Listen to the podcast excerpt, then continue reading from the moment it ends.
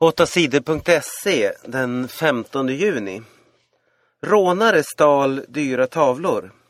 Några rånare tog sig in i en lägenhet i Stockholm på torsdagen.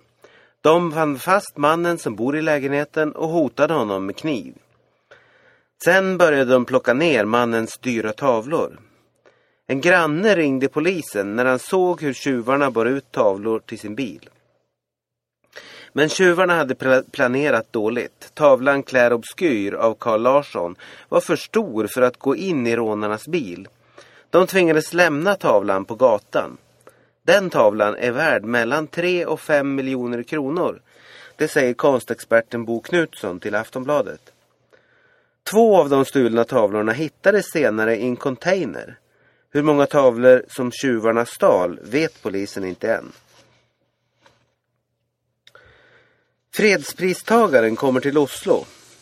Aung San Suu Kyi från Burma fick Nobels fredspris för 21 år sedan. Men då satt hon fängslad i sitt hemland och kunde inte åka till Oslo för att ta emot priset. Nu har ledarna i Burma släppt Aung San Suu Kyi fri. Hon får arbeta politiskt och sitter i Burmas riksdag. Just nu är Aung San Suu Kyi på besök i Europa. Hon ska till Norge på lördag. Där ska hon äntligen få hålla sitt Nobeltal i Oslo rådhus. Det här är första gången på 24 år som Aung San Suu Kyi reser till Europa. Viktig EM-match mot England ikväll.